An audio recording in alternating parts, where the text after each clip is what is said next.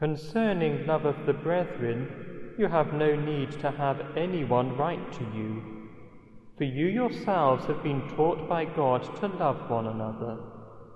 And indeed, you do love all the brethren throughout Macedonia.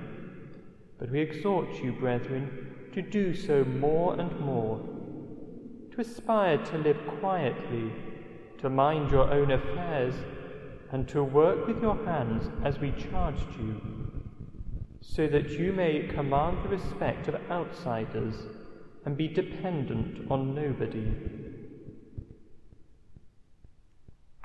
The word of the Lord.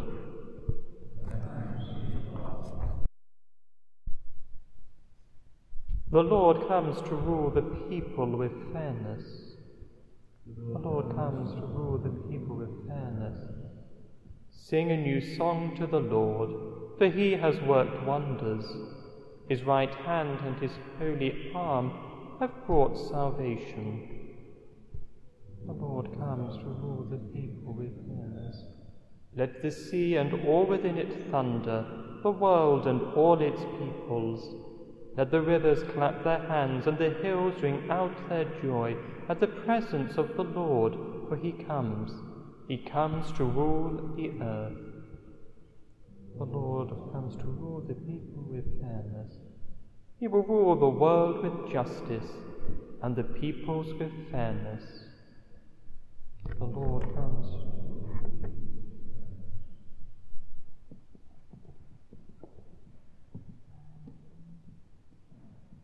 Alleluia.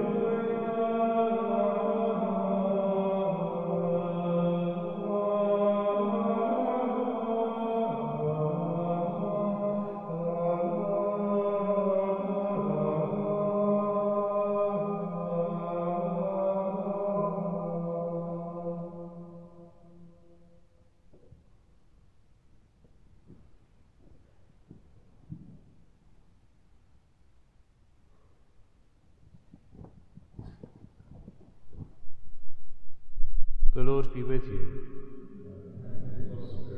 A reading from the Holy Gospel according to Matthew. Jesus spoke this parable to his disciples. A man going on a journey called his servants and entrusted to them his property.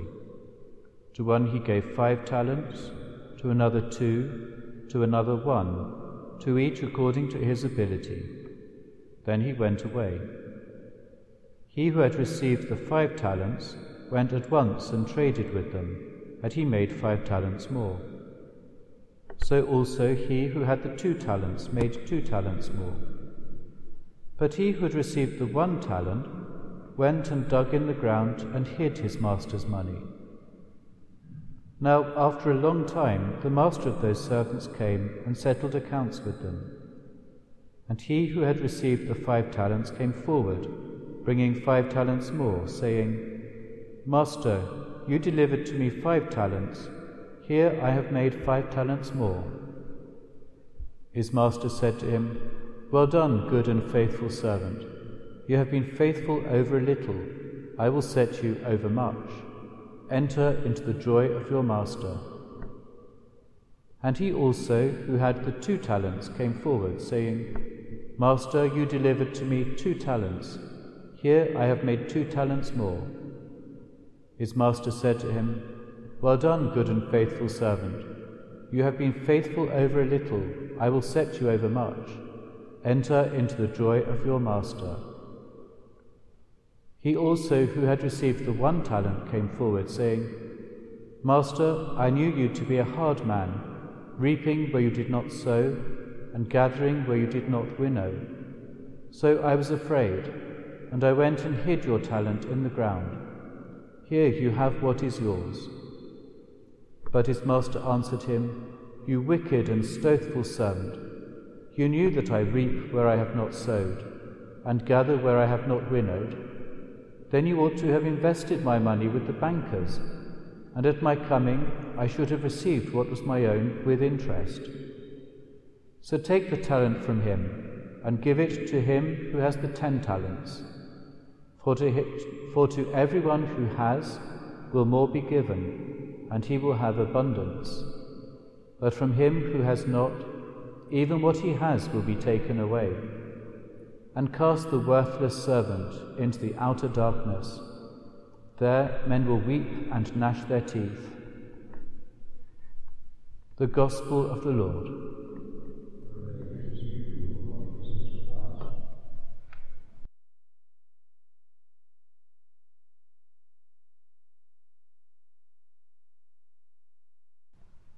Today, some people are described as influencers. It seems almost to have become a job title. But if anyone deserves this title, it is St. Augustine. Born in North Africa in the fourth century, he has influenced many people throughout Christian history.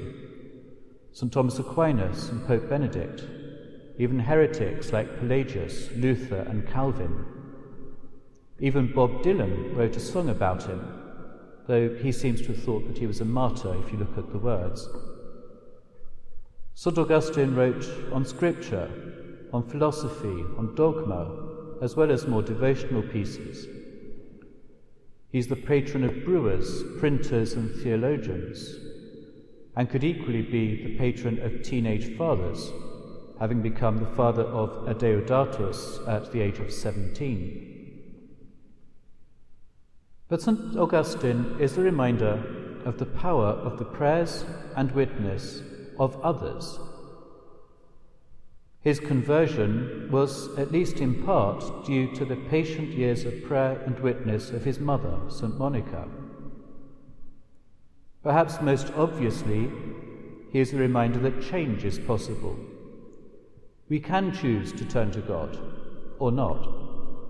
We can choose our way of life and once our direction has been chosen, we're not set in that part forever. We can always go for something that is better, as he did.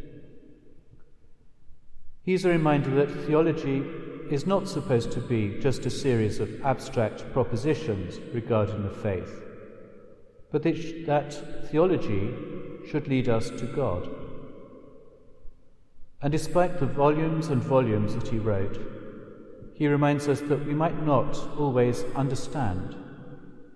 St. Anselm's adage that faith seeks understanding has its origin in the work of St. Augustine. And understanding may often come only after much further thought, prayer, and grace, if it comes at all on this side of the grave. So we can take comfort from St. Augustine and we can always benefit from even just a quick look at his writings.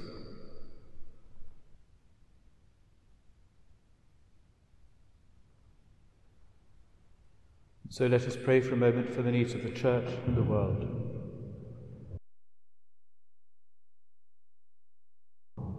For those who have drifted from the church,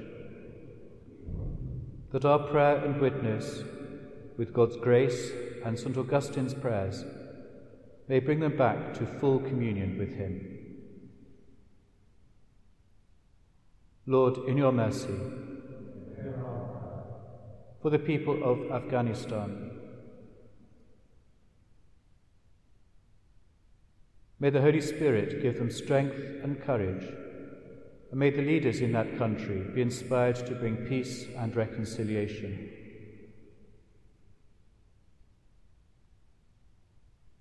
Lord, in your mercy, for our own intentions.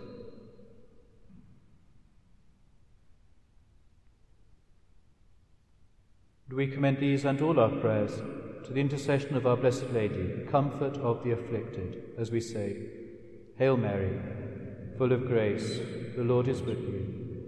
Blessed art thou among women, and blessed is the fruit of thy womb, Jesus.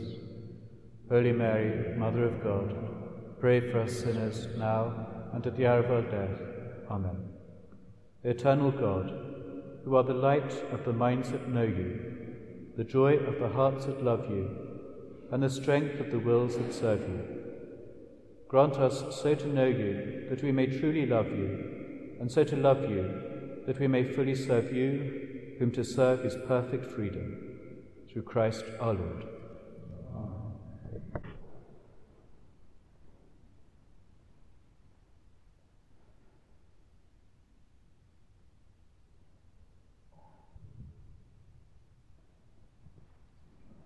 Amen.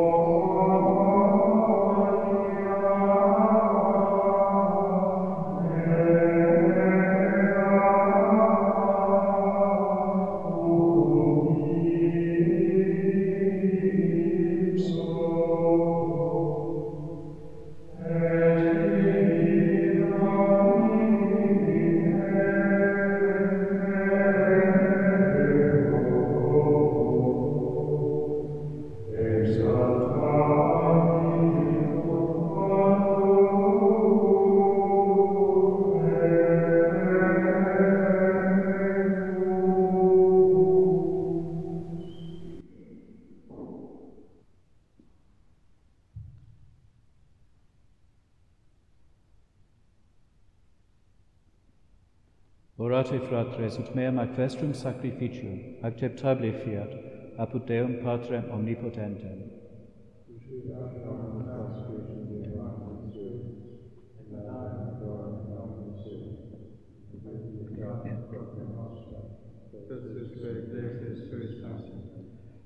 Salutis nostre memoriale celebrantes, clementiam tuam Domine suppliciter exoramus ut hoc sacramentum pietatis, fiat nobis signum unitatis et vinculum caritatis, per Christum Dominum nostrum.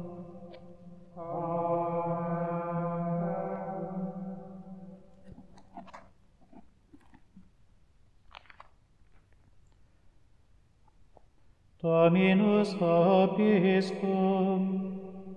Amen.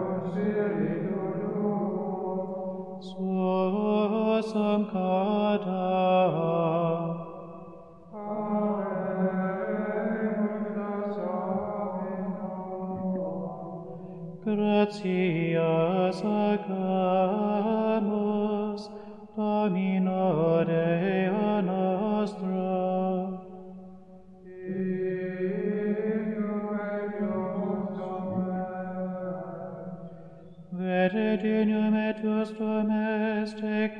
salutare, nos tibi semper et ubique gratia sagere, Domine Sancte Pater Omnipotens Eterne Deus, per Christum Dominum nostrum, quia sic tribuis ecclesiam tuam, Sancti Augustini festivitate cadere, poteam exemplo pie conversationis corrobores, verbo predicationis erudias, grataque tibi, supplicatione tuae et ideo, cum angelorum atque sanctorum turba, himnum laudis tibi canimus, sine fine dicent,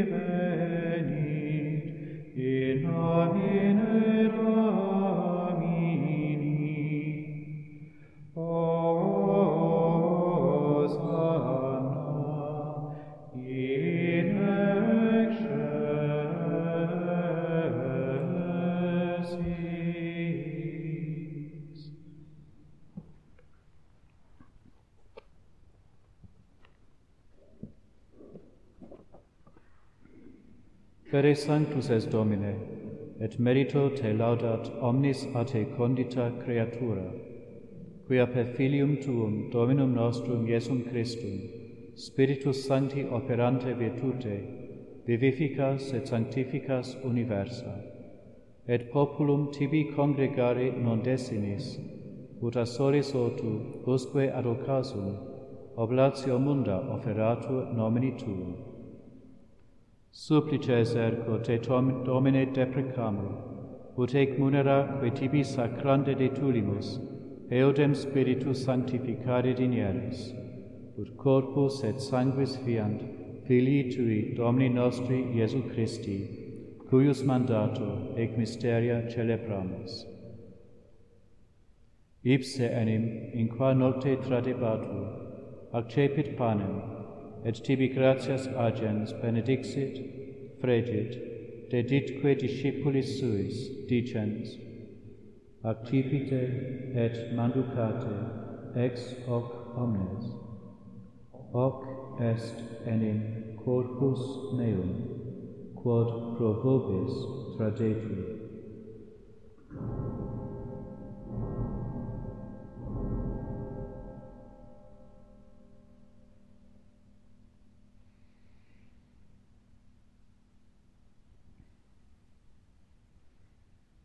Simili modo, postquam cenatum est, accipiens calicem, et tibi gratias agens benedixit, deditque discipulis suis, dicens, accipite et bibite ex eo omnes.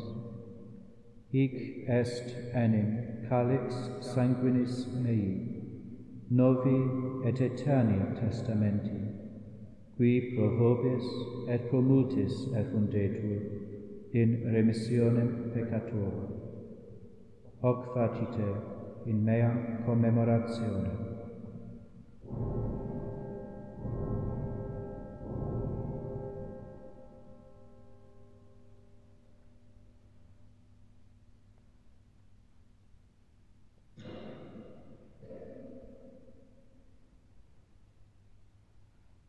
mysterium fidei, modem tuum annunciamus Domine, et tuum resurrectionem confitemur, Done venias. Memores igitur Domine, eustem filii tui salutifere passionis, nec non mirabilis resurrectionis et ascensionis in cielo, sed et prestulantes alterum eos adventum, offerimus tibi gratias referentes, hoc sacrificium vivum et sanctum. Respice quesumus in oblationem ecclesiae Tue, et anioscens hostiam, cuius voluisti immolatione placari, concede ut corpore et sanguine filii tui reficimur, spiritu eus sancto repleti, unum corpus et unus spiritus inveniamur in Christo. Ipse nos tibi perficiat munus aeternum, ut cum electis tuis hereditatem consequi valiamus, in primis cum Beatissima Virgine, Dei Genitrice, Maria, cum Beato Iosef, eus sponsor, cum beatis apostolis tuis et gloriosis martiribus, cum sancto Augustino et omnibus sanctis, quorum intercessione perpetuo apud te confidimus adjuvari. E costia nostre reconciliationis proficiat quesmus Domine, a totius mundi pacem atque salutem. Ecclesiam tuam peregrinantem in terra, in fide et caritate firmare dinieris, cum famulo tuo Papa nostro Francisco, et Episcopo nostro Declano, cum Episcopari ordine et universo clero, et omni populo acquisitionis tuae. Votis suius familiae, quam tibi astrare voluisti, ad esto propitios. Omnes filios tuos ubique dispersos, tibi clemens pater, miseratus coniunge. Fratres nostros defunctos, et omnes qui tibi placentes ex hoc seculo transierunt, in regnum tuum beninius admitte, ubi fore speramus, ut simul gloria tua perenitas aciemur, per Christum Dominum nostrum, per quem mundo bona cuncta lagiris.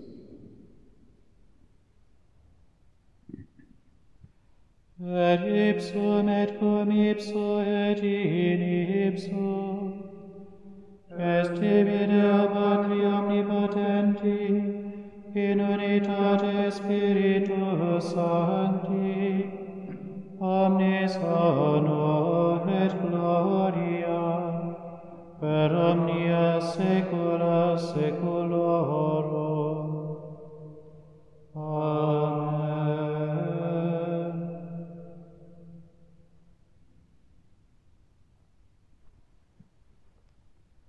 precepti salutaribus maniti, et divina institutione formati, ad emus dicere. Pater noster, qui es in celis, sanctificetur nomen tuum, adveniat regnum tuum, fiat voluntas sicut in cielo et in terra, panem nostrum quotidianum da nobis odie, et dimite nobis debita nostra, sicut et nos dimitimus debitoribus nostris, et ne nos inducas in tentationem, sed libera nos a malo.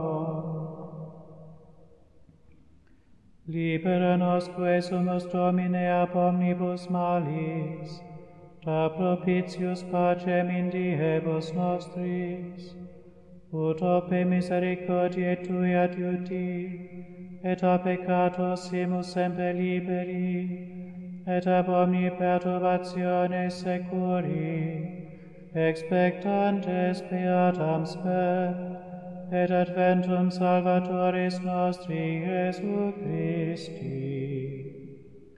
Qui adum est regnum et potestas, et gloria in saecula. Domine Jesu Christe, quid existi apostolis tuis, pacem relinquo vobis, pacem meam do vobis.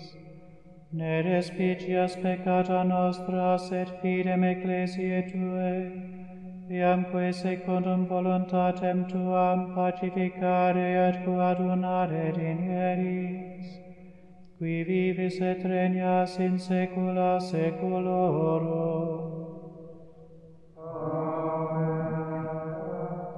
Pax Domini sit semper vobiscum. Et consiglio Agnus Dei,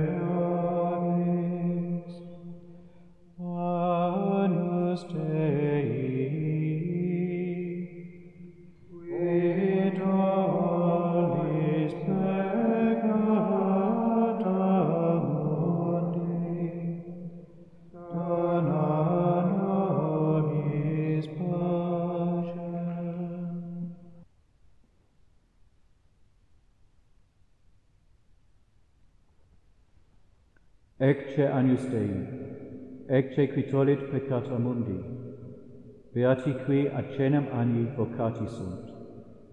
Domine, non sum dignus, ut intres subjectum meum, sed tantum dic verbum, et sanabitur anima mea.